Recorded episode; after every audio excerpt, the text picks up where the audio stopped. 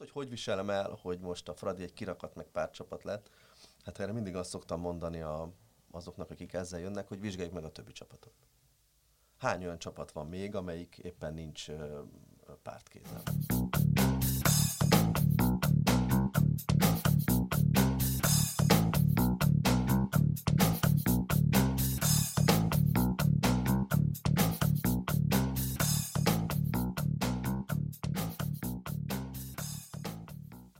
Sziasztok, ez itt az Ittszer a 24.hu focis podcastja, én Kele János vagyok, és ezúttal végre nagyon hosszú idő után személyesen is itt ül velem szemben Kálnokik és Attila, 24.hu főmunkatársa. Szia Jani, köszöntöm a hallgatókat. Na és az a nagy alkalom, amire összejöttünk így, ezúttal négyen egyébként, az a Ferencváros újabb BL bravúrja, vagyis a Dinamo Zágráb kiejtése, és hát most már az egyik csoportkör az biztos, tehát minimum Európa Liga csoportkör ismételten, Zsinórban második szezonban a Ferencvárosnál, de hát ebből akár még nagyon könnyen, majd erről is beszélünk talán, lehet bajnokok ligája csoportkörös szereplés is, ugyanis a norvég bajnok Molde lesz a Ferencváros ellenfele majd a mindent eldöntő playoff körben. Itt már oda visszavágósak a párharcok. A Ferencváros bravúrjáról, az esélyekről, meg egy picit a Fradi szurkolóságról, és ezt a szerintem picit ambivalens helyzetet, amiben jelenleg van a Ferencváros, ezt próbálja kivesézni egyfelől Nagy Józseffel, a 24.hu újságírójával. Szervusz! Üdv!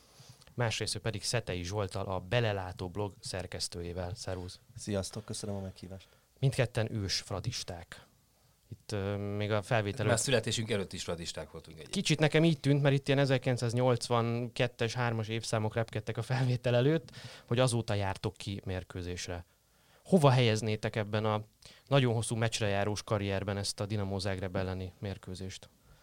Hát ö, ö, nem tudom hova helyezni, bevallom őszintén, mert az ember ugye nem ehhez szokott, hogy kimegyünk a meccsre és, és nyerünk, főleg nemzetközi meccseket, úgyhogy egyelőre még a, a ocsúdás ö, fázisában vagyok, most már több mint egy éve, tehát ez nem egy új ö, keletű dolog, ugye két éve van itt ö, körülbelül Rebrov, és a nemzetközi ö, meccsek egy éve ö, úgy tartanak ébren, hogy egyszerűen nem értem, mi történik, de erről majd úgy is fogunk beszélni, hogy hogy jutottunk el az elmúlt 5-10 év szenvedésétől odáig, hogy a Celtic meg a Dinamo összesen egy vagy két gólt rúgott, de az egyik az öngól volt, a másik meg megpattant a közép hátvédünkön, míg mi berámoltunk nekik négyet.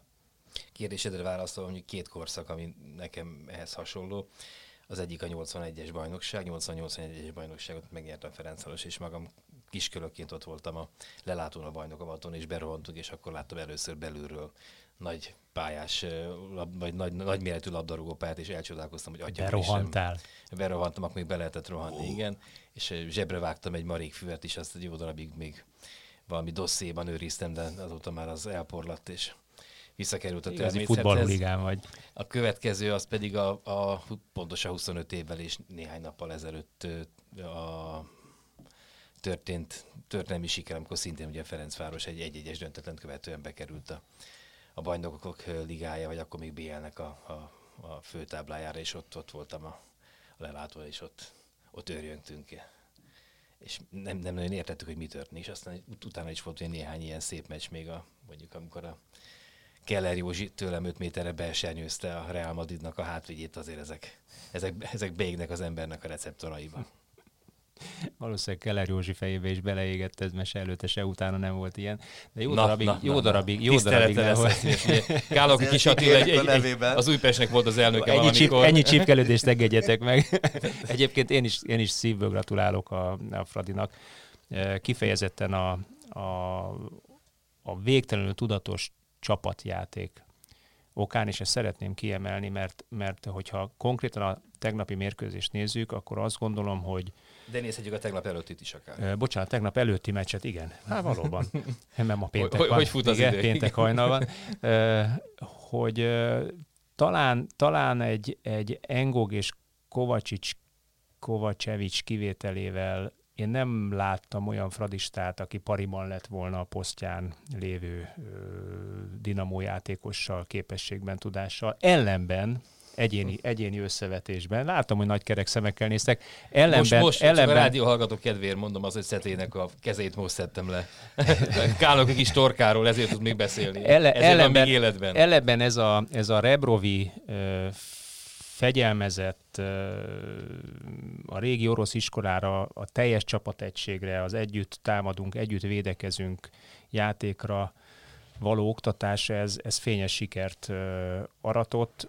Azt gondolom, hogy minden mutatójában, talán egyedül a labdabirtoklásban nem lényegében végül összességében felülmúltuk leginkább a két góllal, ugye az egy ellenében, és ez a lényeg. Több eszemel szemét használja, ez a, ez a lila vérű hát át, át, át, váltottam, ugye azonnal. Ne, ne, ne hagyd, hogy meg, megalázza a csapatunkat ilyen egyéni összehasonlításokban. Abban mindenképpen igaza van, hogy, hogy a, a Dinamo kerete, ahogy a Celtiké is sokkal erősebb volt, mint a Fradi de, és azt is nagyon jól látja, el kell ismernünk, hogy csapatban győztük le őket, nem egyénileg, de, de nem hiszem, hogy csak két játékosnál volt a, a mérleg nyelve a mi oldalunkon. Ott, ott éreztem egyértelmű fölényt, vagy... Hát vagy... Én, én érdekes, ezzel én is elgondolkoztam, hogy melyik az egyetlen pozíció, amelyikben a Fradi játékos kezdhetne, hogyha összehasonlítanánk. Én Csivicset hoztam le ebből a Na, ez saját, igaz. Saját, ő is nagyon jól játszott. A többi talán nem, mert akit, én... akit mintha a Dinamo elől szerzett volna annak idején a Fradi Igen, tehát meg rajta látszódott uh,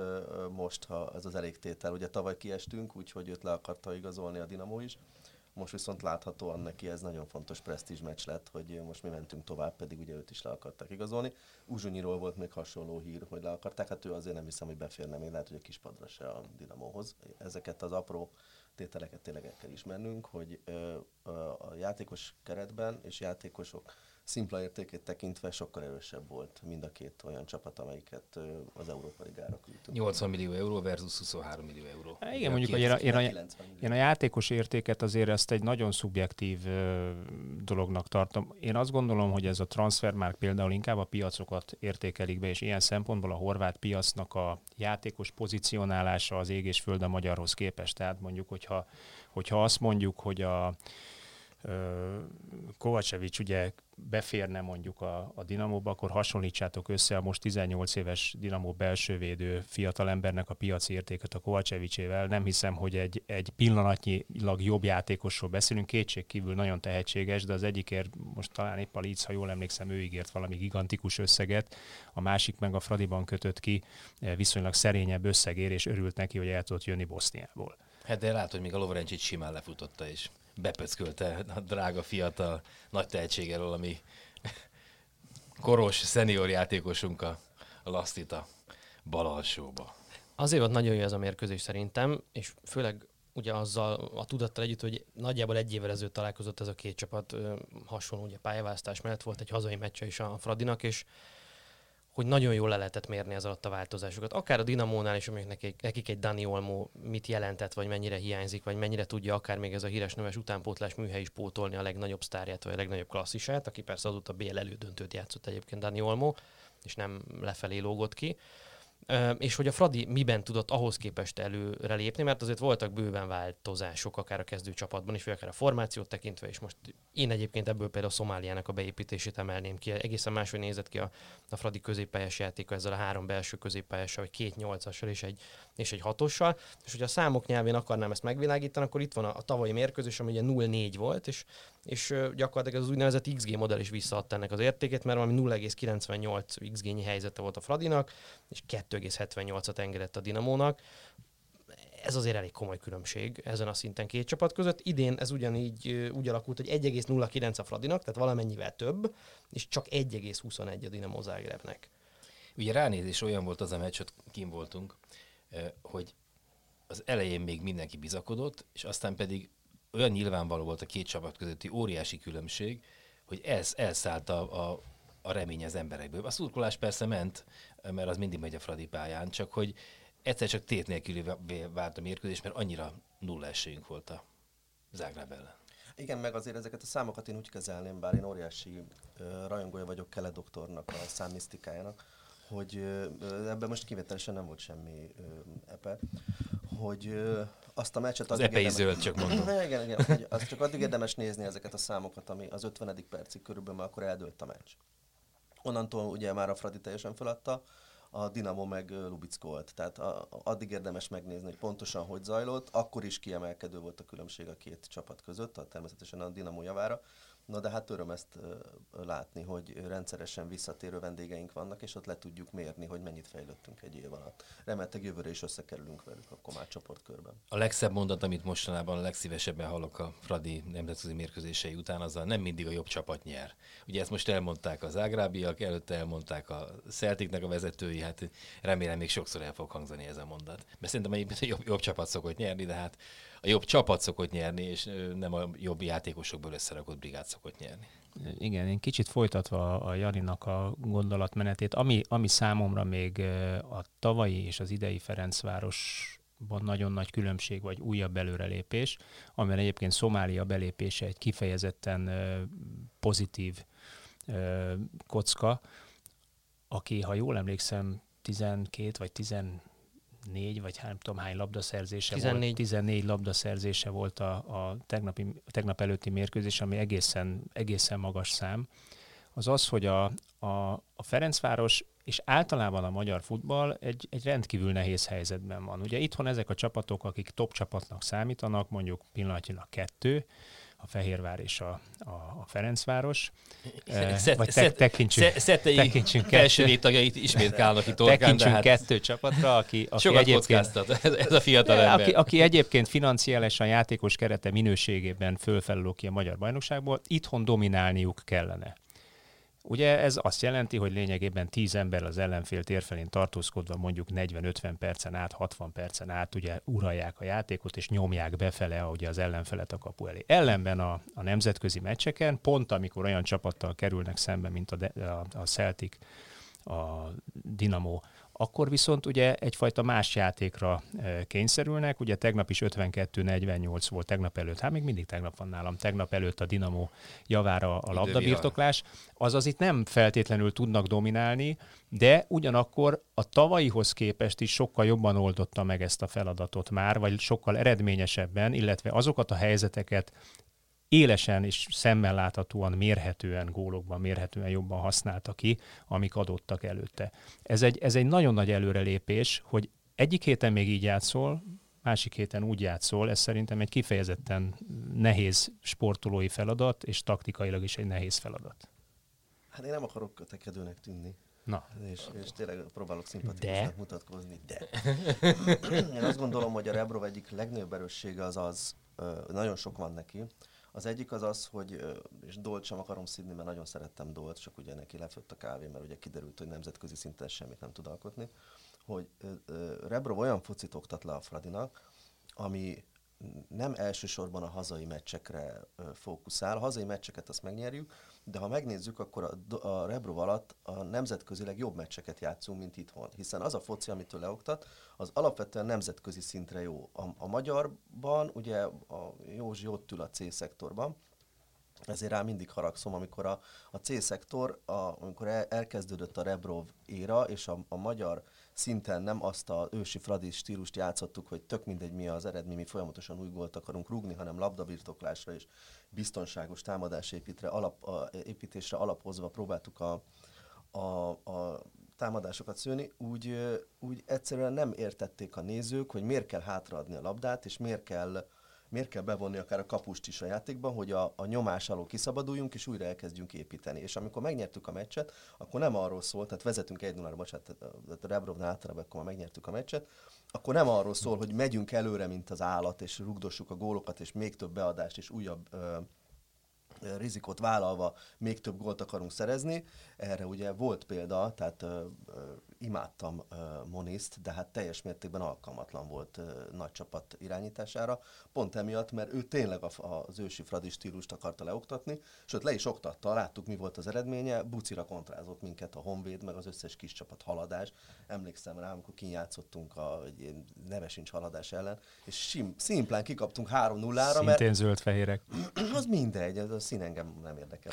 Hogy most is kék mezben vagyok. Ugye Rebrov mezben, várjál, Dinamo mezben, Dinamo mezben azért ezt megjegyeztem volna. Itt villog egy ilyen milliós Jóska egy zöld, zöld fölsőben volt. Tehát arra visszatérve, és gyorsan lezárom mondanomat, hogy ne van mensó legyen belőle, hogy a Rebrov nem ö, a magyar bajnokságot akarta ö, ö, pozícionálni a, a Fradiban, hanem azt akarta, hogy amikor kijutunk nemzetközi szintre, akkor olyan focit tudjunk játszani, ami, ami versenyképes, olyan, mint a Kalasnyikov. Hát, ugye, hát, hogy, ha kimegy a Megvan a nagy cím. orosz hidegbe, megfagy a Kalasnyikov, akkor működik jól, mert nincsenek meghúzva csavarok. Re- Rebro meg úgy állította be a Fradit, hogy nemzetközi szinten ez jó legyen. Hát ugye az első olyan meccs, ami Rebroval nemzetközi szinten volt, az olyan volt, hogy nem hittük el, hogy ezek mi vagyunk, amikor oda-vissza megvertük a Ludogorecet. Ugye ez volt az első igazából meccs, mert addig a magyar bajnokságban játszottunk, a magyar bajnokság miről szól, húzzuk az időt, faltolunk, a bírók lefújnak mindent, nincs testesteleni küzdelem, mindenhol ápolást kérünk, hát ugye ebben nem lehet ö, játszani. Az európai trend az most az, hogy nyílt foci lesz, és, és úgy nyílt foci, hogy őszinte, tehát nem az, hogy mindenki támadó focit játszik, hanem hogy nincs már reklamálás, mert nincs felesleges időhúzás, hiszen És a nincs VAR, felesleges szabálytalanság sem. Pont a varra akarok kiukadni, hiszen a varnak a sok hatását még nem érezzük, de az mindenképpen látszódik, hogy le fogja tisztítani a focit, hiszen az alattomos, időhúzó szabálytalanságoknak nincs nagyon értelme, mert látják, meg tudják nézni. Tehát nincs olyan, hogy a bíró nem lát mindent. A bíró igenis látni fog most már mindent.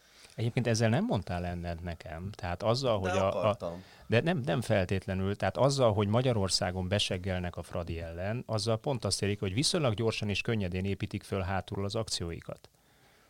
Külföldön, vagy nemzetközi szinten azért nem áll ez meg, hiszen ott ugye hasonlóan nemzetközi szintre fölkészített játékosok vannak, és hasonlóan ugye letámadnak, és ugye jóval nehezebb, de, de egyébként tökéletesen egyetértek veled, hogy ezzel a türelmes, hátulról építkező pozíciós játékkal, hogyha úgy tetszik, építkező Ferencváros, hazai és nemzetközi szinten is képes megállni a helyét pillanatnyilag, úgy néz ki, és hát én nagyon bízom benne, hogy a Molde ellen is így lesz ez. A személyes megtámadtatás miatt azért itt szót kell, hogy kérjek, ugye az előbb az a C-szektornak a nézőivel halmazában lettem én betuszkolva. Én szoktam mondani, hogy én sen, senkihez nem tartozom, csak saját magamhoz. Itt akár politikai, akár más szempontból ez az ilyen, ilyenféle kategorizálásokat mindig eh, De határozottan azért ott ültél, ott ültél tegnap előtt is, csak papírhaséból. Papírmasém. Nem, a papírmasém az már otthon van, azt már, azt már Hát megvásároltam. akkor egy másik papírmasé ült helyette. az- a- Semmiféle papírmaséhoz ne hasonlíts engem, légy szíves. Szóval csak oda akartam kiukadni, hogy én a Rebrovnak, amióta itt van, két év, két-három hónap, két hónapja talán, azóta folyamatosan belülről vastapsolok, tehát hogy nekem ez tetszik, hogyha a csapat taktikusan játszik, nekem az is tetszik, hogy hátra megy a labda, és tetszik, hogyha a Dibusz Dénes az európai trendeknek megfelelően mezőnyjátékosként is meg tudja mutatni magát. Ettől persze még a C-szektornak a szurkolási kultúrája az egészen más, és nem feltétlenül rosszabb, mint mondjuk a B-középnek a szurkolási kultúrája. Igen, én végigültem egy pár ilyen sajtótájékoztatót még, amikor ugye Rebrov megérkezett csak, és hát ez viszonylag hosszú időn keresztül ugye nem volt nemzetközi meccs, mert szeptemberben érkezett ugye két évvel ezelőtt, és hát akkor következő júliusig ugye nem volt nemzetközi meccs, és akkor végig ez a típusú narratív vita zajlott, hogy de mire lesz ez elég Európában, és így, és így tovább, és így tovább, és hát nyilván, amit te is mondasz, a magyar újságírók ugyanebből az indítatásból, hát ez, ez, ez nem a Fradi, ez milyen játék, ez a...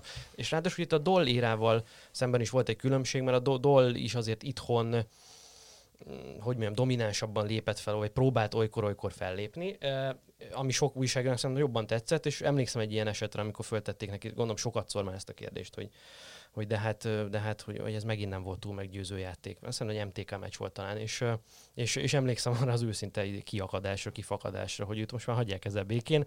Ő arra készül, hogy jövő júliusban megnyeri azt azokat a meccseket, amivel főtábel kell a Fradi, őt ezért hozták ide, ő ezeken a meccseken is arra készül. Hát ez nagy különbség, hogy Dole ezt mondta, Rebrov meg ezt csinálja. Igen, igen, igen. Ma mondani egy dolog.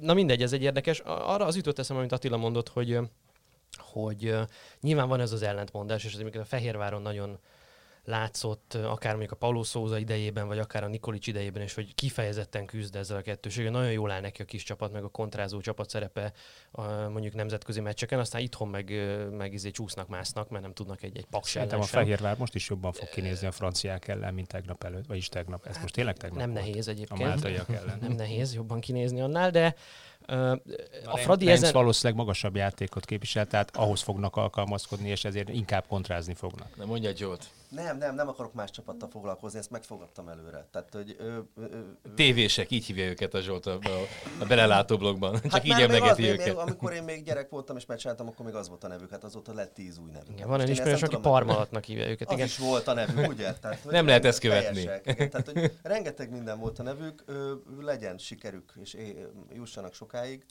Arra akartam bocsi kiukadni, hogy a Fradi ezt egyébként azzal, ezt a Gordiuszi csomót azzal is vágta át, és nem elvéve Rebrov érdemeit, tehát azért itt szintekkel jobb játékosok vannak a csapatban, mint Doll érájában. Drágábbak, jobban fizetettek, és jobb játékosok is Na, vannak. ó, megint, megint Tehát- úgy tűnik, hogy vitatkozni Tehát fogok. egy, te, a Fradi a nemzetközi, Ezért vagyunk itt, a nemzetközi átigazolási piacon a Fradi magasabb szintre lépett. Tehát nem, nem, nem Igen, Hát költségvetésben szintre is, lépett, mert azért de- ugye de- 10 tehát az, hogy- milliárd forintnál tartunk az öthöz a, a képest. dolléra alatt egy olyan csapatot, ami kvázi ütőképes lenne ezzel. Én azt gondolom, hogy két dolog nagyon megváltozott. Az egyik az az, hogy ö, ténylegesen most egyszerre vannak itt ezek a játékosok, mint Dolnak 5 év alatt elég nagy volt a fluktuációja, ami nem tudom, hogy mennyire volt a Dol hibája, vagy nem. A másik, hogy ami Dolnál viszont nulla volt, és ezt nem tudom kinek a hibája, nyilván az övé is volt, meg a vezetősége is, hiszen akkor még nem volt Hajnal Tomi ebben a pozícióban, hanem a pályán, az, hogy ö, egyetlen egy olyan igazolása volt szerintem Rebrovnak, ami nem pozícióra történt, és nem vált be. Ez, ez szegény Színjevics, uh-huh. akit nem is értek, hogy került ide, hiszen ö, ö, ö, Rebrovnál a kilencesünk az vagy ez a, ez a nagyon erős, gyors játékos, aki ö, odaér a beadásokra, vagy hamis kilences, amit ugye a 4-3-3-ban játszunk Izraele, de hát a szegény Színjevicsnek el semmi köze, és, és én, engem nagyon zavart, hogy fújolták őt, mert nem azért játszott rosszul, mert rossz focista, és nem azért játszott rosszul, mert nem akarta Fradiba játszani, egyszer nem illett bele abba a rendszerbe, amit Rebrov leoktatott. És, ez, és ugye ő teljes mértékben kilógott a csapatból. Minden más igazolás, azt gondolom, én a József tudja, hogy én Inyatenkónak is óriási rajongója voltam, mert egy olyan dolgot tudott, amit nagyon kevesen uh, magyar pályán, tény, hogy nagyon fiatal volt, és tény, hogy ő még oroszul sem nagyon beszélt, tehát nem volt kivel társalognia. Ezt ugye lenyilatkozta nemrég, amikor hazament a csapatához, nagyon-nagyon messzire innen, hogy ő, még, még ő is úgy illett bele ebbe a gépezetbe, hogy, hogy az ember azt látta, hogy ez igen, ez így működni fog, mert nem össze-vissza vásárolunk az internetről, a YouTube-ról, vagy, vagy ilyen Tesco gazdaságosban, hogy még a britek hozták ide a, a idegen légiósokat, hanem pontosan megvolt, megmondta a Rebrov nekem itt ilyen tulajdonság kell, ez legyen a mutatója, ilyen legyen a hozzáállása, és fogta, és mint a puzzle utolsó darabját, így odarakta, kész. Na jó, de ennek, de ennek ára is van. Tehát azért jó, hogy említed a Szignyevicset, egyrészt már, hogy nem vált be végül is, másrészt meg a Szignyevicset egy stabil európai főtáblás kupaszereplő Bate kezdőcsapatába sikerült leigazolni. Az ilyen igazolás nem tudsz mondani a dollérából, ilyen minős, na, a minőségen lehet vitatkozni, de egy ilyen Gera. polcon lévő, de, de Gera, hát de, De hülyeskedj, láttad Gerát focizni az utolsó években? De a Gera, de, volt de a Gera, azért jött a. Ferencváros, mert Ferencvárosi nevelés, hazajött a pályafutás a értem, tehát végén. nem a, nem a Tehát nem tulajdonságairól piaci, nem, nem, hanem hogy, azt mondja, hogy piacilag valakit is. hogy kezel, kezel valaki. Ugyanez a, ugyanez a Tokmak, ugyanebben a podcastban mondta el a Hajnal Tamás, hogy a Partizán Belgrád elő sikerült megszerezni. A Partizán Belgrád szintén Bajnokok Liga csoportkör, Európa Liga csoportkör viszonylag rendszeresen. Ezek olyan státuszú igazolások, akkor így mondom, amilyen státuszú igazolások nem voltak a dollérában. És azért És a Dinamo elől is két játékos megszerezték, de viszont az is igaz, hogy a Dinamóba is elment a Dilavera Ferencvárosból, tehát ugye... Nem oda ment. E- e- Elvetetek nem oda Nem ment, oda igen. ment, nem Ja, oda akkor utána egy, egy kanyarra, kanyarra ott kötött ki végül is, tehát... Jó, ö, de hát ugye ez itt most már ugye saját magából jön az, hogy kezd sikeresebb lenni a csapat, akkor persze, hogy könnyebben tudunk megszerezni valakit. Míg a dolféle tikitaka, amikor folyamatosan labdabirtoklásra épülünk, és amikor rohangálnak ellenünk, akkor nem tudunk mit kezdeni, az nem hiszem, hogy vonzó lehet bármelyik olyan játékosnak, aki akar is valamit Európában. Plusz visszatérve Tokmakra, szerintem ő egyáltalán nem az a kvalitás, mint Színyevics, hiszen a Tokmak egyrészt nem volt kiemelkedő Norvégiában, csak ugye a hajnal figyelt föl a, a statisztikáira, illetve legalábbis ahogy én ezt tudom, ugye ezek nem tények. Az viszont tény, hogyha emlékeztek a hajnal a, a Tokmak első két meccsére, akkor hogyha az ülői úton játsza az összeset, akkor az nem lesz többet kezdő, mert ott kifütyülik 10 perc után. Hát mezőkövesden átbe cserélve, és nem értettük, hogy mit keres itt ez a gyerek. Nem tudta levenni a labdát, nem tudta, hogy mi a feladata.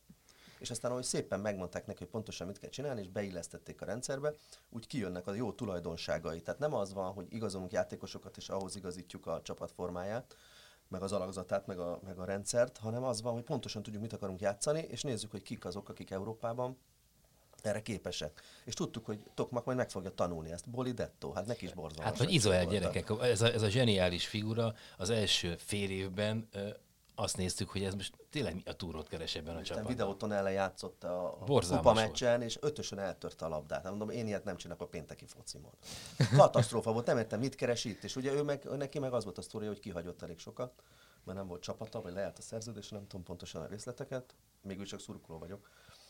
Uh-huh. És De... aztán, ahogy szépen lassan ö, visszanyerte a formáját, meg beilleszkedett a csapatba, megtalálták a rendszerben a helyét, onnantól meg döbbenetes. De ez megint Revlovnak a, zsenialitása, tehát hogy egyrészt belelátta azt, mert tudta, hogy mi van benne, és azt is megértette, hogy nem azért ilyen rettenetesen rossz a pályán az első több hónapban, mert hogy egyébként elszálltak a képességei, elfáradt, elment a motivációja, megöregedett, és itt már csak pénzt akar felvenni, aztán, mint oly sok játékos egyébként a Dolnál is lehúz fél évet, egy évet, akár kettőt is felveszi a lóvét, aztán pedig elmegy nyugdíjba, hanem látta azt, hogy ebben a fiúban van fantázia, pakolta bele az energiát, pakolta bele a bizalmat, ami nyilván még egy ilyen komoly játékosban is az lehet, hogy hát gyerekek, nem megy egy hónapja, két hónapja, fél éve, egy éve szerencsétlenkedem, már fütyülnek a, a, a szurkolók, most á, már háromszor átfestettem a hajamat, és még mindig szar vagyok, és akkor egyszer csak beindult, és azt néztük, hogy atya úristen, milyen, milyen bokapasszai vannak, milyen indítások, mit lát, úgy lát a pálya, mint a Gerazoli. De neki is kellettek a nemzetközi meccsek, ugye ő Aha. is inkább itthon szenvedett. Hát, sőt, nemzetköziek jobban nézett ki sokkal, mint, mint a hazai hát, meccseken, ahol ugye egy alattomos, alattomos, inkább második szándékú foci van Magyarországon, és ahogy megegyeztünk, teljesen helyesen egyetértek veled, nemzetközi szinten inkább egy őszintén foci van. Lassan, lassan össze is borultak, úgy láttam a két folytogatási kísérlet után. Egy lila sár, valami, egy valami, valami szörű, na, na, ezt, ezt, mindenképp, ezt mindenképp meg akarjuk előzni, szóval ez ne történjen meg. Úgyhogy gyorsan tovább is viszem a témát. Igazából összeülésének a fő célja, legalábbis az én részemről az lett, hogy egy kicsit arról beszéljünk, ami engem egyrészt nagyon érdekel, lehet, hogy senki más, de ez majd kiderül, hogy milyen ma fradistának lenni ahhoz képest, mint ami 20-30 40, mondhatjuk, hogy 40 évvel ezelőtt volt, hiszen ugye mondtátok, hogy 80-as években kezdtétek. Változott-e valami? Mert én kívülről, abszolút kívülről azt látom, meg nyilván ennél sokkal fiatalabbként, hogy mintha okozna az és vannak azért ilyen ismerőseim, és akikben okoz némi ambivalenciát az, hogy a Ferencváros azért a története során viszonylag következetesen szurkolói szinten tudott azzal azonosulni, hogy egy ilyen picit ellenzékibb csapat, amely valahogy nem, vagy vannak nála a hatalomnak jobban a közelében lévő csapatok. És ez ugye a szocializmus, vagy a Kádár rendszeren végig átvonult, jó, pláne nyilván az 50-es éveken, aztán pláne, amiből az jó részt táplálkozik ez a típusú sérelem és hát azért ez ma nem mondható el. Tehát én azt gondolom, hogy a magyar futballnak, és akkor csak ezt a kifejezést használom, a kirakat csapata a Ferencváros. Tehát minden, amit ez a rendszer gondol a futballról, ahogyan sikeressé akarja, vagy tudja tenni a futballt, az a Ferencvároson lemérhető.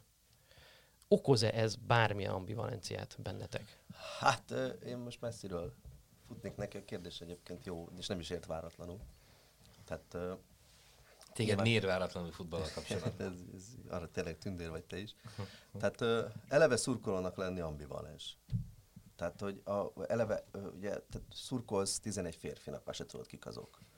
Nem? Tehát, hogy a, ö, amikor lelátom vagy, akkor mindenféle vadidegen ember nyakába borulsz, amikor gól van. Amikor örülni kéne, akkor lehet, hogy inkább sírsz. Tehát ez az egész helyzet ott a lelátón, hogy kimész és ott töltöd életednek bizonyos szakaszát periódikusan, Zsolt a három gyerekével ráadásul. Igen, ugye mi, mi bérletesek vagyunk a, a családi szektorban. Tehát ez, ez ugye most már ehhez van igazítva életemnek fontos része, amikor megyünk külföldre meccset nézni, hát ott, ott is. Tehát, hogy ez, ez is minden más ettől függ. Tehát úgy van a nyaralásunk betervezve, vagy van-e akkor valami meccs. Ha Fradi meccs van, akkor Fradi meccs. Tehát nagyon ne, tehát hogy mondjam, hozzászoktunk ahhoz, hogy, hogy az ember ezt érzi. Engem ugye, én, engem 83-ban vittek ki először meccsre, akkor voltam 7 éves, nem politikai meggyőződés miatt mentünk ki, hogy, hogy most szidjuk a rendszert, vagy hogy protestáljunk az ellenzékiségünk mellett. Ettől függetlenül, mivel ott nőttem fel, és ugye a fradisták többsége mindig is lázadó, meg ellenzéki volt, legalábbis én ugye ezt tanultam meg, az említett rendszerek miatt, ugye az említett rendszerekről azt kell tudni, hogy rengeteget tettek a fradisták ellen, és próbáltak minket mindenfélevel megbélyegezni, hogy nácik vagyunk, meg rasszisták, meg bla bla bla, bla ugye erről könyvek is jelentek, meg érdemes utána nézni, ebbe én most nem megyek bele. Azt, hogy hogy viselem el, hogy most a Fradi egy kirakat, meg párcsapat lett, hát erre mindig azt szoktam mondani a, azoknak, akik ezzel jönnek, hogy vizsgáljuk meg a többi csapatot. Hány olyan csapat van még, amelyik éppen nincs pártkézem? Hány olyan csapat van, amelyik nem abból él, hogy megkapja az állami juttatásokat. Hát tessék ugyanilyen sikeresnek lenni. Hát ez egy ilyen, ilyen én ebbe, ebbe, ebbe azért fordítanék egy másik oldalt, bocsánat. Hány olyan csapat van, amelyiknek tízezer átlag nézője van? Hát Tehát azért, azért, arra, azért arra én, én abszolút egyetértek a kirapat, kirakat csapatsággal. Oké, okay, de melyik csapat legyen kirakat csapat, ha nem a Ferencváros, aki mögött olyan szurkolói bázis áll, amelyel potenciálisan elképzelhető az az, az, az, az, az egészen rózsaszín álom, amit ugye Amiben talán, talán két, 2000 óta, amióta megalakult a hivatásos labdarúgó liga, és meg, elkezdték megpróbálni piaci alapra helyezni Magyarországon a, a, a futballt, azóta se sikerült, ugye, ahol potenciális remény van arra, hogy egyszer átvezetődik egy állami csecsenlógásból egy inkább, inkább piaci alapú üzleti vállalkozássá. Maga a gondolata szerintem tökéletes, hogy van egy sport, ami identitást teremt, magyarok között teremt identitást, Ferencvárosiak között teremt identitást, ami egyébként még pénzt is hoz a normális országokban, tehát ugye a labdarúgás az egy üzlet, a világ egyik legnagyobb üzlete. Hogy ebbe tegyük bele az első adag lóvét kintről, közpénzt államilag, ebből a közpénzből pörgessük föl ezt az iparágat Magyarországon, teremtsünk identitást, örömöt, boldogságot, sok minden mást, hogy a Szetei kimenjen a három gyerekével, meg az emberek ott örüljenek a, a tévé, vagy éppen a tévé előtt, vagy éppen a látókon. Aztán pedig ez működjön, ahogy működik Razgradban, ahol a semmiből csinálták meg ugye Ludogoresznél pár év alatt az, hogy egy menő üzleti vállalkozás.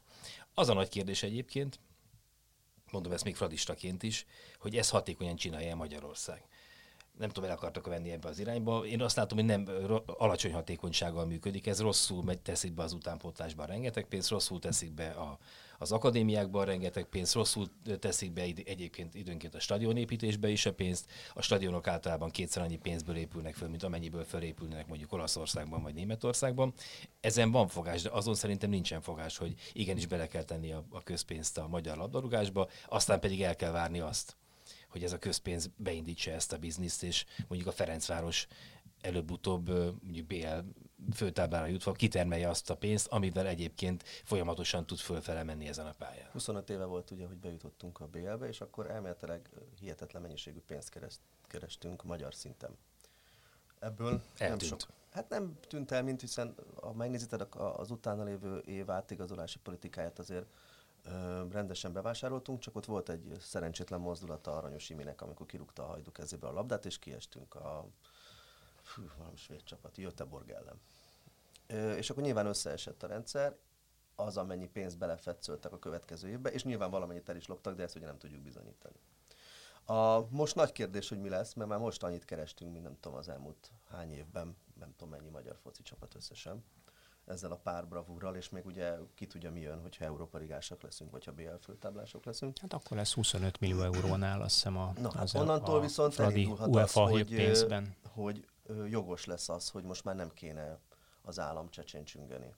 Ki tudja, mennyi pénzt tudunk összeszedni. Onnantól érdemes lenne visszatérni arra, hogy jövőre hogyan tudod gazdálkodni ezzel a Fradi ezzel a hihetetlen pénzzel, ami most jön. Na, az, az itt a nagy kérdés ilyenkor, kicsit üzleti szemmel gondolkozom, hogy megkerestem 25 millió eurót, ezért szabad Várjál még az a Molde győző lesz oké, egyébként ez azért érdekes, ez, és akkor erős beszélgethetünk, hogy, hogy mi a jobb, nyilván szurkolóként jobb lenne a bajnokok ligájában szerepelni, anyagilag biztos, hogy sokkal jobb lenne. Az nem tudom, mennyire lenne jó, hogyha Mbappé futna mondjuk versenyt a Botka Endrével, abban Isten, nem vagyok biztos. Isteni, kapjunk hatot, és lássuk ezeket a zseniket a, vagy, az vagy, úton. vagy, vagy, ott van az vagy Európai Liga. Vagy okozunk meglepetést, ha már elmondni lehet. Vagy ott van, vagy ott van az Európai Liga. Mbappét. Oké. Ámen. Dupla ámen, és akkor in, tényleg innen nehéz, innen nehéz visszajönni azért egy picit, de megpróbálom. Szóval, hogy... Ha álmodni lehet, akkor álmodjunk nagyon gyerekeket, nem? Hát... Vagy, vagy Európa Liga, ahol a Fradinak tavaly is hát igen nagy sansza volt a továbbjutásra. Én azt gondolom, idén még nagyobb sansza lenne, és akkor koeficiens lehet gyűjteni, el lehet jutni mondjuk tavasszal. A Debrecen 2003 óta ugye első magyar csapatként ugye valaki megérhetni a tavaszt egy nemzetközi kupában. Szóval, szóval ez is egy érdekes kérdés, hogy itt melyik lenne a jobb hosszú távon, de szerintem az egy még érdekesebb kérdés, hogy megvan ez a bizonyos összeg keresve, szépen magyarul megmondva, és akkor azt mi befektetem? Abba fektetem bele, hogy esetleg veszek még jobb játékosokat, amivel biztos, hogy jövőre is bizt, vagy majdnem biztos, hogy valami csoportkör meg lesz, vagy esetleg még nagyobb esélyem lesz a, a BR-re, nem kell már ekkora bravúrt bemutatni, mint idén, vagy azt mondom, hogy amit most megkerestem, azt befektetem az utánpótlásba. Hogy végre ne az legyen, hogy három magyar játékosunk van ilyen fordított Bosman szabályként a, a Fradi kezdő csapatában, és hát ők is, mit tudom, ilyen fölfelé dolgnak. Szerintem a magyar utánpótlásban éppen elég pénz van. Én nem fektetnék Pontosan. bele oda egy fillért sem. Itt, itt annyiban, elkölteni. annyiban árnyalnám a, a Jóska mondandóját, hogy, hogy megfelelő mennyiségű pénz van, de nem jól költik el. Ezt mondtam. Csak akkor nem szűnt Igen. meg az állami csecsenlógás, de akkor ebből a De, de szempontból az utánpótlás csó- sport az egy más történet, mint Mhm. a professzionális sport nálam. Tehát az utánpótlás sportra azt mondom, hogy, hogy azért bizonyos értelemben az állami és önkormányzati feladat, hogy a gyerekek sportoljanak. Megint más kérdés, hogyha átmegy professzionálisba, hogyan térül meg ugye ez az állami pénz. Ugye van arra példa nemzetközi szinten, hogy mondjuk Franciaországban központi akadémiák vannak, ugye francia szövetségi akadémia van, oda elviszik a gyereket, az első profi szerződéséből visszakapja a pénzt, államilag támogat, tehát a szövetség állami pénzből támogatja ugye ezt, meg egyébként van piaci pénzük is, de alapvetően állami pénzből támogatják ezt. Első profi szerződéséből visszakapják a pénzt, és már is nullszaldón van ugye az állami pénz a piaci pénzzel. Tehát kiütötték egymást. Tehát egy, egy, egy körforgás működik nálunk, ez, ez valahogy nem így megy, és való igaz, hogy az utánpótlás képzésünk azért hagy némi kívánivalót maga után. Enyhe fejlődést azért én látok, mert járok ifjúsági, meg, meg MB3-as meccsre, ahol sok fiatalt lehet látni. De összességében... meg NB1-re is jársz. Összességében, én, ha, ha, már, ha már álmodunk, és, Nem lehet annyi és, fiatalt és, látni. és előre De költünk nem el, vallja be. és előre költünk be Van pénzt. neki egy NB1-es labdarúgó fiú. Én, én, én van. azzal, azzal is óvatos lennék, hogy, hogy mekkorát álmodok, és mekkora összeget, és hogyan igazolok. Én sokkal inkább értek egyet Zsoltal, hogy az a fajta tudatos és lassú építkezés, ami Rebrovnál látszik, hogy pozícióra igazolok. Ha mondjuk, ha mondjuk ezt a, ezt a tökmag gyereket elviszik a decemberben, mert, mert egyébként olyat kínálnak érte, hogy el kell adni. Hogy el kell adni Most jó lenne egy kamera. akkor, akkor, akkor lehet egy másik, jön. akkor Ne lehet egy másik vigyék. tök mag minőséget igazolni, de én óvatos lennék ezzel, mert azért a magyar koeficienssel odaérni egy BL playoffba bármelyik évben, bármilyen csapattal, piszok nehéz, mert Celticek és Dinamók jönnek veled szembe, vagy még erősebb csapatok adott esetben.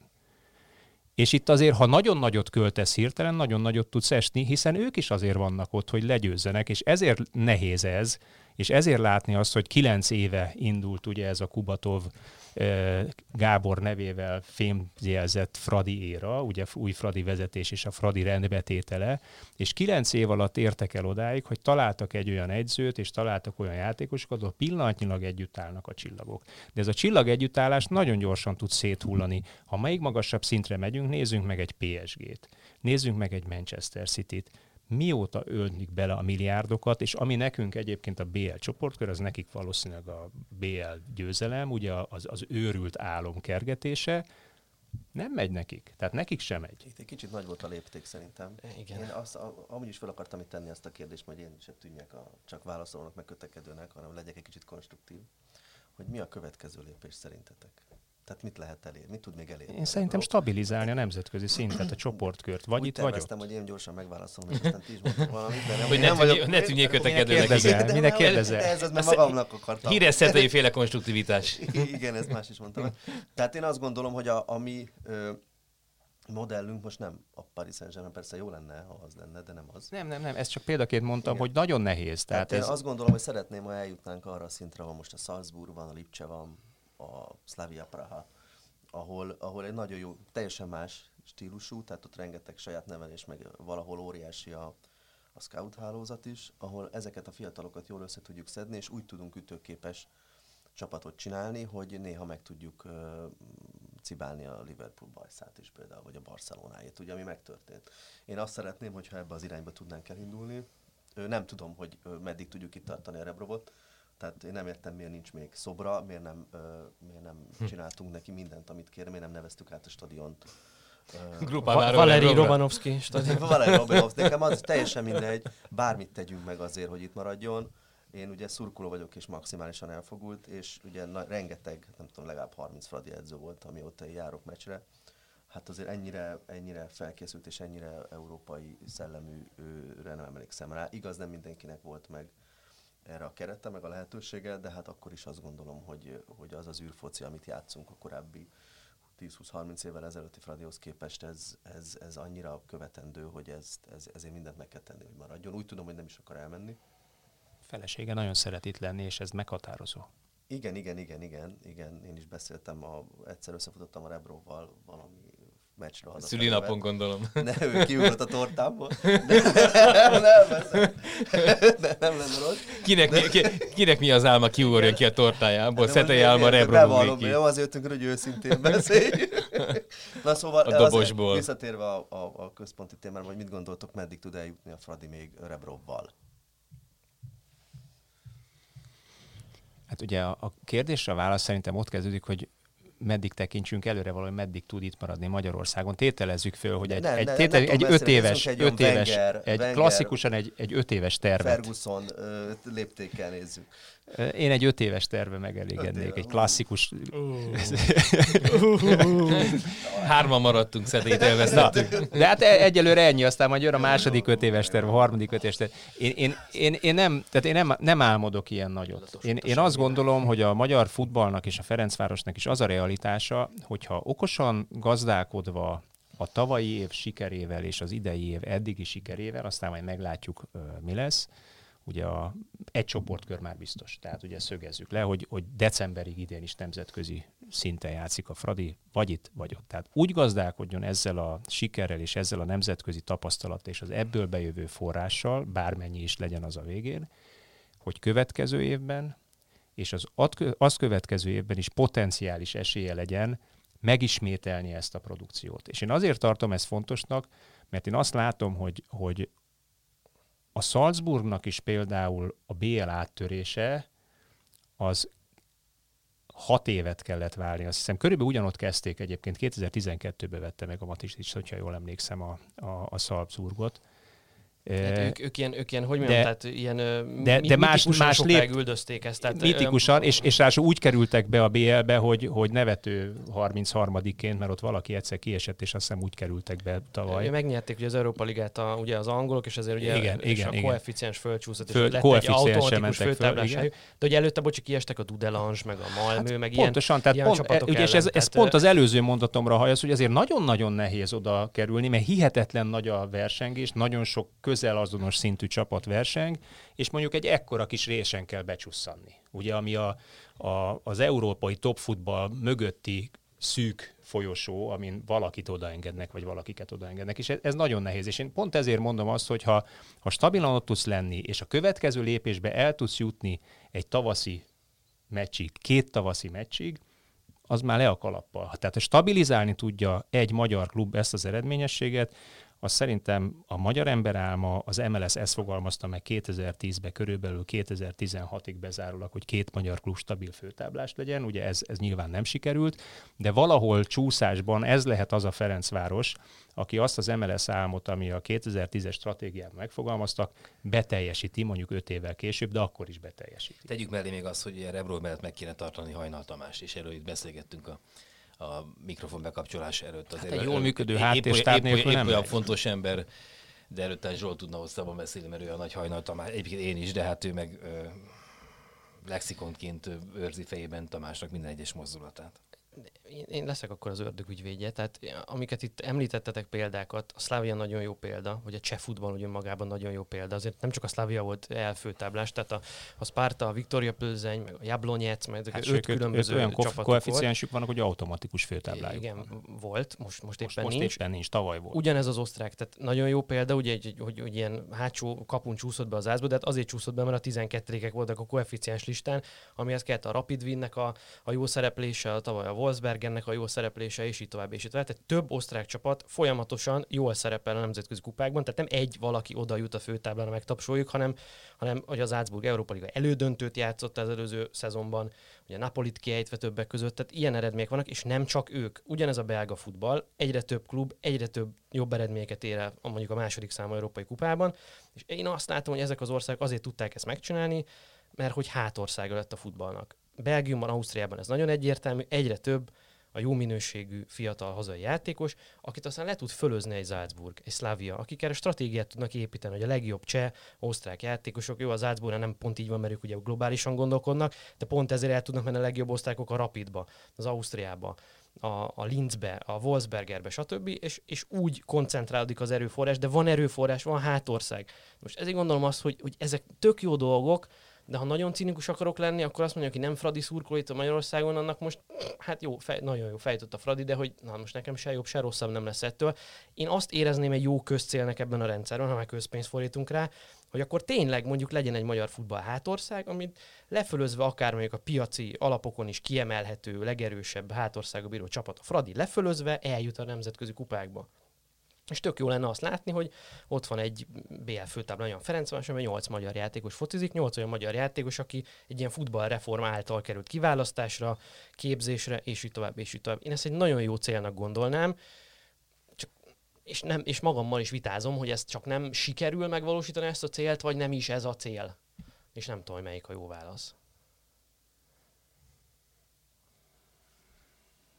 Hát a cél ugye kimondva ez, de, de én MLS háttérbeszélgetésekre hivatkozva nyugodtan tudom azt mondani, hogy az pontosan látja a magyar labdarúgás legfelsőbb döntéshozói szervbe és az ott dolgozó szakemberek, hogy ez a legnehezebb.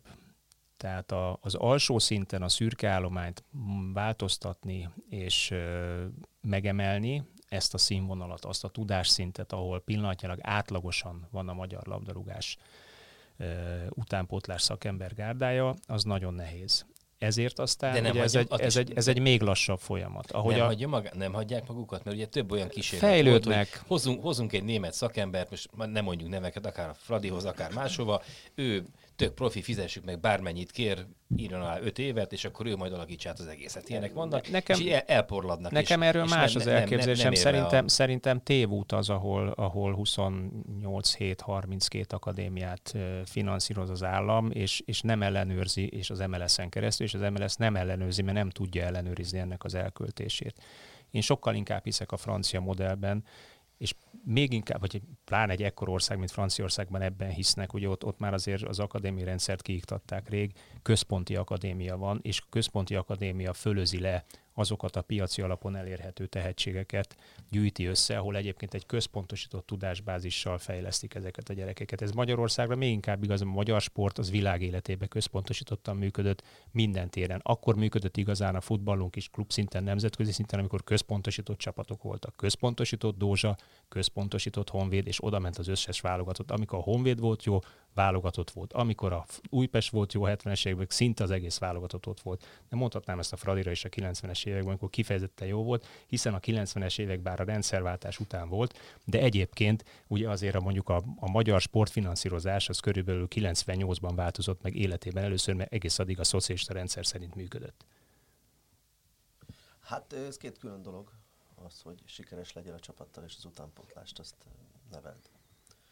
Ugye Rebrov megmondta, hogy őt nem érdekli, hogy mi, neki olyan kell, hogy jó játszon a csapatban. Minőség. Nem érdekli magyar, vagy ukrán, vagy milyen. Hajnal ugyanezt elmondta, hogy nézegetik a csapatokat, de hát ő nem, nem, nem tud csak magyart nézni, mert ugye arról elmondták többször, hogy többet kérnek értük, sokkal nagyobb az igényük, és ugye, tehát, hogy egyszerűbb hozni egy külföldit, akit könnyebb beépíteni a csapatba. Utánpótlásra próbálunk mindig ö, valamit fektetni, hiszen vettünk fiatalokat, hát a csapat közelében nincsenek. Próbálunk fölhozni játékosokat, azok, azokat se lehet nagyon beépíteni a csapatba. Nincsenek azon a szinten. Tavaly Főleg, volt- főleg taktikailag egyébként. Hát sehogy nincsenek, fizikailag sincs. Amikor elkezdenek emelt szinten edzeni, érdemes megnézni a magyarokat, amikor kikerülnek külföldre, fél éven belül mindegyik úgy megsérül, hogy kiadj egy évet. És ez, olyan, olyan sztorit is ismerek, akiknek előre megmondták az orvos vizsgálaton, hogy figyelj, megveszünk, meg fog sérülni egy fél éven belül, Igen, igen, elszakad mert a annyira izét, gyors mert és annyira intenzív a kinti edzés, vagy egyszerűen hazazavarják, mert nem érti az edzést, mint szegény Dombi Tibi. Tehát, ö, ö, és ugye az a gond, hogy egy évvel ezelőtt volt egy, ez nem ez a gond, csak hogy egy évvel ezelőtt volt egy szakmai beszélgetés a Fradiban, amit bérletest meghívtak, és akkor tudtam beszélgetni egy kicsit a Pruknerrel, aki azóta már nincs a Fradiban, hogy miért nincs, tehát miért ilyen szar a Fradi utánpótlás. Ugye, ha belegondoltok, hogy kik az utolsó fradanévelések, akik, elér, akik elértek valamit, akkor mondjatok egy-egy nevet. Ugye itt mindig lehet vitatkozni ki a Fradi nevelés. Mondja, Most, igen, hogyha, aki- ha, ha Nagy, Ádám, 15 Nagy, éves. Hrutkát, Hrutkát azt Nagy. Ádámot szokták igen. Nagy Ádámot szokták Jó, Nagy Ádám később jött. 19 évesen került. Igen, a akkor nem? Került, nem. Akkor viszont egy Jepes a jó válasz, aki utoljára bekerült Jepes, a Fradi utánpótlásból a kezdőbe. Huszti, Huszti, valóban. Lisztes. Igen. Ez, ezek az a Fradi nevelések. És hajnal. Tehát körülbelül ezek azok, akik... Ja. Azóta nincs, nincsen mostani fiatal, tehát ha megnézed most a válogatottat, akkor nem tudunk nagyon olyanokat adni, aki a Fradiból jött ki, már pedig ez szégyen. És kérdeztem, hogy ez hogy lehet. Azt mondta, hogy ö, persze nem akarok ilyen, mert ez ugye magánbeszélgetés volt, nem nyílt. Azt mondta, a legnagyobb probléma az az, hogy ö, ne, nem tudnak megvenni játékosokat, ö, fiatalon, vagy nem tudják itt tartani őket, mert jönnek a szülők 12-13 éves gyerekeknél, és azt kérik, hogy aláíráspénz, szerződtessék le őket, és akkor innentől fizetést kapjanak. Ha nem, akkor elviszik egy másikba. Tehát a- onnantól van gond a magyar utánpótlással. Egyrészt az, hogy ugye én voltam benne, mert én, én játszottam a BVSC-ben, meg a KSI-ben is. Tehát láttam, hogy mi a probléma a magyar utánpótlással. Hogy az edzők igazából ezt büntetésként élik meg. Tehát, hogy miért kell nekik az utánpótlásba dolgozni, amikor sokkal nagyobbra születtek már akkor is pénz döntött, tehát én azért voltam bal a csapatban, mert mindenkinek jöttek a szülei és adták a borítékot, hogy a gyerek hol játszom, meg kezdő legyen. Nagyjából ezt határozta meg, és ez most sem, most is nagyjából ugyanez történik. Ha nem tud fizetni eleget a Fradi, akkor elviszik egy másik utánpótlásba, mert minden tudják, hogy iszonyat mennyiségű pénz van a magyar utánpótlásban, ezért a gyerek már 17, 12, 13 évesen pénzt akar keresni, mármint a szülő vagy a menedzser ezt kitalálja, emiatt a legtöbb gyerek fejben nem képes rá. Hát nézzük meg, ahol a szoboszlai, ahol volt egy kőkemény apuka, aki tudatosan nevelte a gyereket, és olyan gondolkodást adott a fejébe, ami a legtöbb magyarnak nincs meg, mert a többség az holnapra gondol, vagy holnap utánra, vagy a hétvégi meccsre, meg a új tetováló szalonra, meg a daljára. Az, az a gyerek ugyanúgy néz ki, mint az összes többi, ő is szét van tetoválva, meg külsőre meg se állapítod, hogy fejben teljesen rendben van, és akkor sokkal könnyebb hosszan jó teljesítményt nyújtani. Na fejben nincsenek magyarok, és nem látom, én is voltam kint pár meccsen, utánpótláson is, meg nézem a Fradi meccseket, amikor edzőmeccseink vannak felkészülés alatt, és hogy kiket hoz fel a Rebrov az utánpótlásból, nincs olyan, aki, aki le akarná tépni a meszt a, a nagyobbakról, mert egyszerűen nem hiszi el magáról, hogy erre ő képes. Mert tényleg most annyira bivaj erős a Fradi, hogy nagyon, nagy- még egy közepes Fradiba is nagyon nehéz bekerülni Fradi nevelésként, hát most aztán meg szinte lehetetlen. Ezért lett az, hogy újra lett ö, utánpótlás csapatunk, ugye ez Rebrov nem is értette, hogy miért nincs, ugye ez az most került vissza. Hát, ha ott valami fog történni, de hát már a Soroksárba is volt fradisták játszanak, ebbe is csak izé, fradi utánpótlások játszanak, és nem látom, hogy, hogy lenne valaki. És ugye a, a, az egész rendszerre azt mondják, hogy ilyen 5-10 év, mire az utánpótlásban egy új gondolkodást elkezd végre valami hatást gyakorolni, tehát hogy ez egy nagyon lassú folyamat, ami Magyarországon De van már új gondolkodás? Meg ki hozza ezt az új gondolkodást? Mindenki azt mondja, hogy új gondolkodás, amikor olyan, volt itt lisztes is, ha csak magyarokat említsünk utánpótlásba, Bruckner, hát senkinek nem adtunk 5-10 évet. Igazából valószínűleg nem is akartak annyi ideig. De úgy általában a magyar labdarúgásban ki az, aki behozná ezt az új gondolkodást?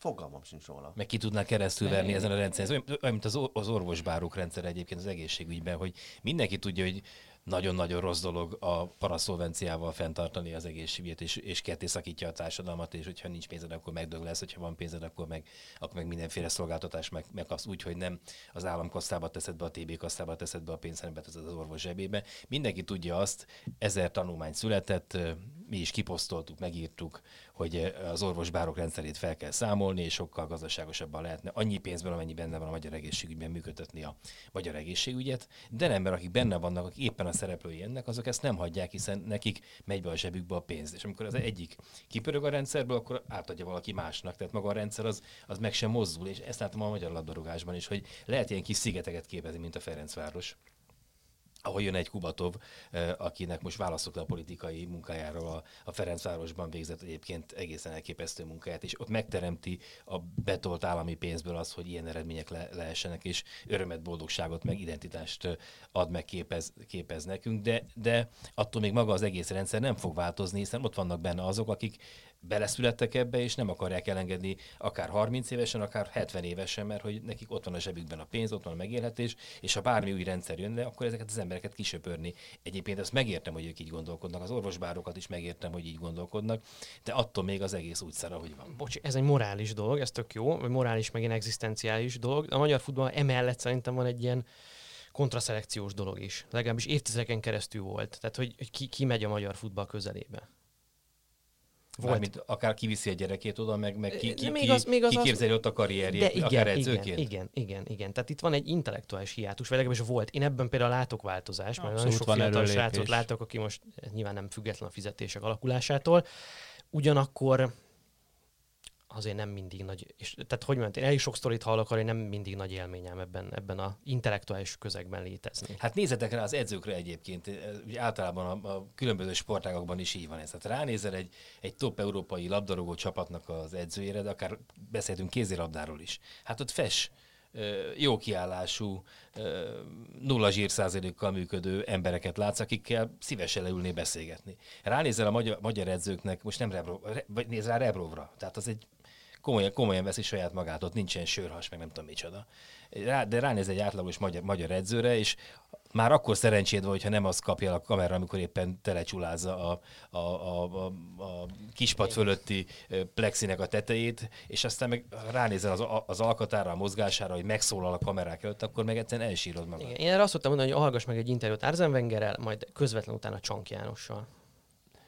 Én ezt, én ezt azért árnyaltabban fogalmazom. Mindig azt szoktam mondani egyfajta ilyen tézisként, alapvetésként, hogy egy, egy adott sportágnak a, a mindenkori színvonalát az edzői szakmai tudásnak az átlagos színvonala határozza meg. Ezt az átlagos színvonalat nagyon-nagyon nehéz emelni fölfele, és nagyon-nagyon lassan lehet emelni fölfele. Egyébként erre van próbálkozás, szerintem emelkedik. Egyetértek veled, és engem az ragadott meg, amit mondta, hogy túl sok pénz van a magyar utánpótlásban szerintem, és nem jól költik el én kevesebb pénzből, de centralizáltan, vagy ugyanennyi pénzt adva centralizált helyeknek ott nagyon odafigyelve és piszok módon ellenőrizve költeném el ezt a pénzt. Szerintem az hatásosabb lenne, és más versenyrendszerben versenyeztetném ezeket a, a játékosokat, vagy följebb, vagy több külföldi mérkőzéssel, stb. Ezzel valószínűleg én azt gondolom, hogy egy kicsit lehetne gyorsítani ezt a fajta ö, eredményességet, hogy az utánpótlásból is följön egy olyan játékos, akire Rebrov azt tudja mondani a Ferencvárosra, figyelj, ez egy felnőtt szintű Fradi játékos. Bár csak egy bankár lenne az MLS elnök, aki így látna, hogyha túl sok pénz, akkor inflálódik. Bárcsak. De ki fogja ezt megcsinálni tényleg? Tehát, hogy, hogy a Csányi nyilván az elnök úr nem, nem ért a, a, a igen, de, de, de pont erre tehát nem ért az utánpótlás, ki, ki ehhez, de ehhez biztos vagy benne, hogy ért. Hogyha hogy egy, egy szűk szektorban túl sok pénz, akkor az el fog inflálódni egy nagy része. Tehát, hogy magyar labdarúgásban is nagyon hirtelen nagyon sok pénz került, ennek egy nagy része inflációként lecsapolott, hogy most kurva sokat keres mindenki. De hát ez lényegében infláció, ugyanúgy, mint hogy a Premier League-ben megjött a tévés pénz, és mind hirtelen mindenki kétszerint kezdett keresni. Nem a színvonal emelkedett kétszeresen, hanem a fizetés, mert egyszerűen elinflálódott a hirtelen bekerül sok A játékos pénz. átigazolási díj, ami Pontosan. ugye szintén az volt, hogy egy magyar játékosért kvázi többet kérnek, mert azt mondják, hogy figyelj, én neveltem, évi 5 millió forintért neveltem ezt a játékos 10 éven keresztül, az 50 millió forint mondja. És 50 millió forintot nem fizet senki egy 19 éves magyar játékosért. De hogy én ezt nem feltételezem, hogy ezt nem látták előre. Hát biztos, ha én láttam, akkor pláne látták. Tehát, hogy az alapmentalitás az szerintem mindennek a magyar labdarúgásnak a szimbóluma, a, a Puskás stadionnak a felépítése. 190 milliárd, ha jól emlékszem, annyiba került. Ha megnézzük ezt, bő fele ennyiért fölépítenek hasonló stadiont Nyugat-Európában. Ezt, ezt látja az egész magyar labdarúgó társadalom, és ezt nyilván, nyilván mindenki tudja, akkor mindenki azt gondolja, hogy annyira baromi sok pénz van, ebből én hazavinnék, és akkor lecserélném a, a Suzuki Toyotára. És akkor lecserélik. Hát ö, ö, Csányival szerintem a legnagyobb probléma az az, hogy ahogy mondtátok, nem ért a focihoz, ezért olyan ö, szakértőket vesz maga köré, akikről azt gondolja, hogy értenek hozzá, és majd megmondják a jó. De hát ne felejtsük el, hogy valaki ajánlotta neki lékezt. Akkor miért gondoljátok azt, hogy a többi ö, gazdaság, vagy a többi ágban, amiben az MLS dolgozik, jobb tanácsokat kap? Tehát, hogy ő, szerintem ő elvállalt valamit, ami, amit, amiben Amit ő nem egyébként szervezetileg tökéletesen fölépített, ugye hát nagyvállalatként működik lehet, az de MLS. működik jól, hiszen, De hogyha hiszen... egy lékensz átfut a rendszeren, akkor mégsem működik jól a hát szervezet. Hát, Tehát, mert, mert, mert, ez a legnehezebb, ugye pont a futball szakmai része a, a legnehezebb, ahhoz, hát, hogy futball szakmai sikert érjél el. Hát és azért tudunk, hogy a lékensz kudarc után így annak lett van bármi szervezeti következmény az MLS-en belül? Tehát... Hát Magyarországon semminek nincs következménye szerintem. De tanuljunk szerintem a, a Fradiból, és most nem azért mondom, hogy Fradista vagyok, nekünk is volt détárink a kispadon, ne felejtsük el, és tanult belőle a Kubatov, anélkül, hogy én most a Kubatovot isteníteném, vagy nem. Egyszerűen fölépített egy olyan modellt, amit érdemes lenne átvenni most már másnak is, és most ugye érdemes gondolkozni az, az MLS-nek is ezen a modellen, mert nyilván volt teljesen más, hogy működik egy válogatott, meg egy egész utánpótlás központosítása de hogyha egy rebrót, meg egy hajnat be lehetett építeni a rendszerben, akkor nyilván a következő fázisa vagy lépése az lesz hát, a Vagy meg lehetett találni. Megtaláltuk őket is. több év volt, ugye 9 év volt, 7 év volt, a 7 év volt, mire megtaláltuk uh, Rebrovot, 8 év volt, mire megtaláltuk Hajnalt, bár ő ugye itt volt, csak nem ebben a státuszban. Hát most az lesz a következő feladata a, a, a Kubatovnak, hogy egy olyan utánpótlás modellt állítson föl, ami tényleg működik. És ugye az a gond, hogy mi magyarok vagyunk híresen türelmesek, úgyhogy nagyon nehéz lesz elfogadtatni bárkit, amikor egy-két hónap után nincs eredmény. És ugye nem értik meg, hogy a, annak a csapatnak nem a bajnokságért kell küzdeni, hanem ki kell nevelnie játékosokat, versenyképes játékosokat, akik gondolkozni is tudnak, nem csak focizni. Hát de most akkor a belépő van a Kubatovnak, hogy itt most az utóbbi egy másfél évnek a sikerei miatt, hogy szerintem ha most nincsen türelem, akkor sosincs, sose lesz. Az utánpótlásban is. Tehát a felnőtt csapatnak a sikere, az mindent, ami, ami lejjebb van, azt, azt, azt legitimál.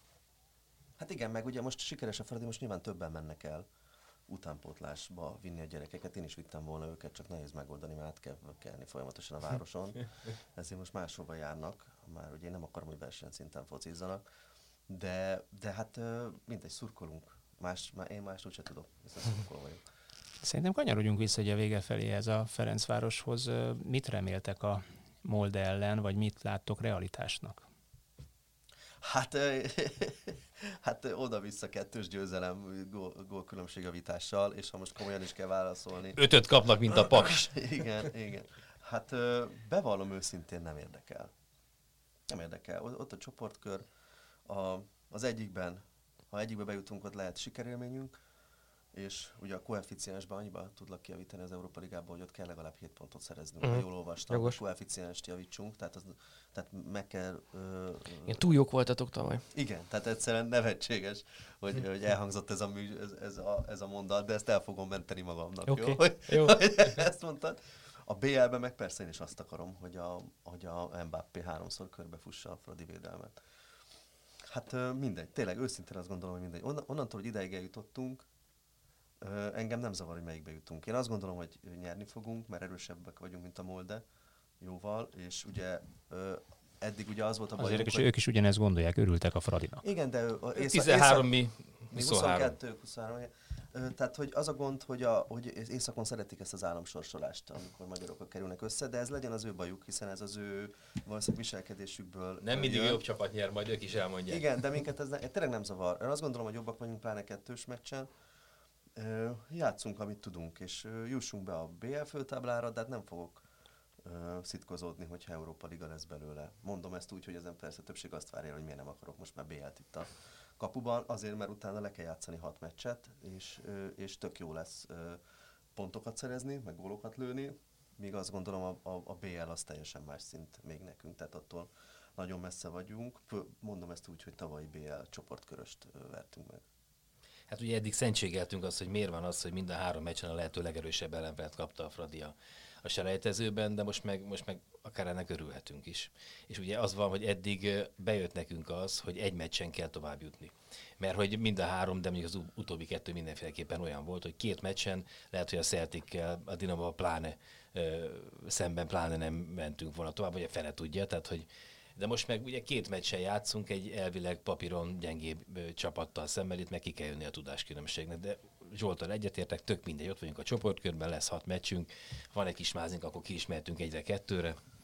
Tavaly Razgradban nem, nem sikerült összefutnunk, mert ott mind a ketten kiautóztunk, de, de nem, nem azonos tempóban Zsolt megcsinálta azt két gyerekkel, vagy hárommal voltál? Kettővel, Kettővel hogy hogy elindult Pestről ki 20-22 óra, megnézték a meccset, és úgy, úgy, úgy, ahogy voltak, visszapattantak a gyerekekkel itt a kis buszban, az, azt, azt én csodálom nekem, hogy aludnom kellett egyet. Tehát remélem, hogy lesz még ilyen élményünk, hogy valahol Európában eh, hosszas autózás után, akár egyet kindaludva és két sört elfogyasztva, az X után, amiben reménykedünk, Igen. Eh, utána még eh, tudunk még mérkőzést nézni, és ez a lényeg. Beszélgetünk majd arról is, megígérem. Köszönöm szépen, hogy ma itt voltatok, és köszönöm a hallgatóknak is, hogy velünk tartottak ezen a maratoni adáson. Tartsák meg ezt a jó szokásukat a jövő héten is majd. Sziasztok! Sziasztok! Köszönöm. Minden jót!